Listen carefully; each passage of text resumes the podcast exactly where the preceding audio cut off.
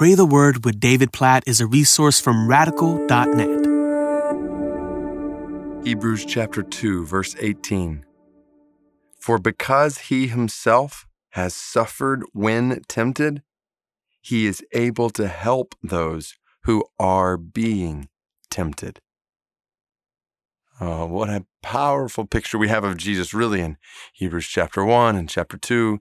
And in this last verse in chapter 2, what a practically encouraging verse that Jesus himself, so this is the beauty, part of the beauty of the gospel, is that God has not left us alone in this world of temptation and sin and suffering but God has come to us in the flesh. Jesus, the exact radiance of the glory of God, Hebrews chapter 1, verse 3 says, has come to us. He has lived among us and was tempted like us. In every way, the Bible teaches. He experienced temptation to the full, and yet Jesus did what none of us has done. He totally overcame temptation. He never once gave in to temptation.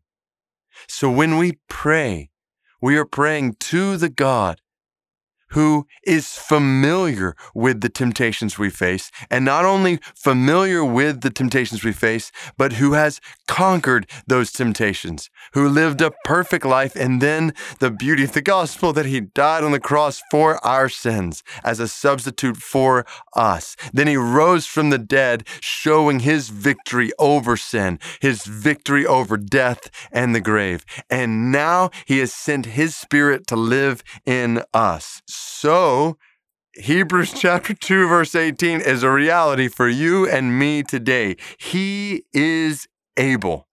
Like that almost feels like a dramatic understatement. Absolutely. He is able to help those who are being tempted. So you and I will face temptations today.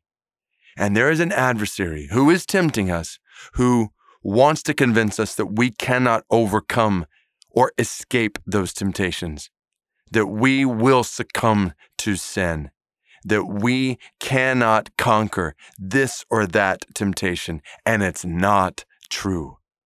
Jesus is able to help those who are being tempted. Jesus lives in you, the one who was tempted in every way, yet did not give in to sin once. He lives in you. His power is in you. He, the one who has risen from the dead in victory over sin, his power lives in you right now. That means there is no temptation that you cannot overcome in Christ. So I just want to encourage you to live in that today. You so many Christians live like defeated Christian lives, like we are still slaves to sin. We are not slaves to sin anymore. We are indwelled by the presence of Jesus Christ, His Holy Spirit in us, and He is able to help those who are being tempted in every single circumstance. So, God, I, I pray.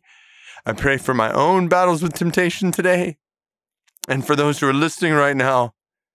God, when we are tempted, help us to see it, help us to recognize it, and help us to realize your power in us. We praise you, Jesus, that we are no longer slaves to sin, that we are free from the bondage of sin, free from bondage to self, that we are free to live according to your word, to live in the life that you've created us for. So help us to live in it today. God, I just pray. I pray for your victory over temptation. I pray that over every single person listening to this right now and the temptations we will face in the next hour, the next 24 hours. God, please, by your grace, remind us of the power of Christ in us and help us to live in holiness. Help us to choose your ways by your grace over our ways. Help us to reflect your character, not our flesh. God, we pray that the power power of your spirit, the spirit of the one who is able to help us when we are being tempted,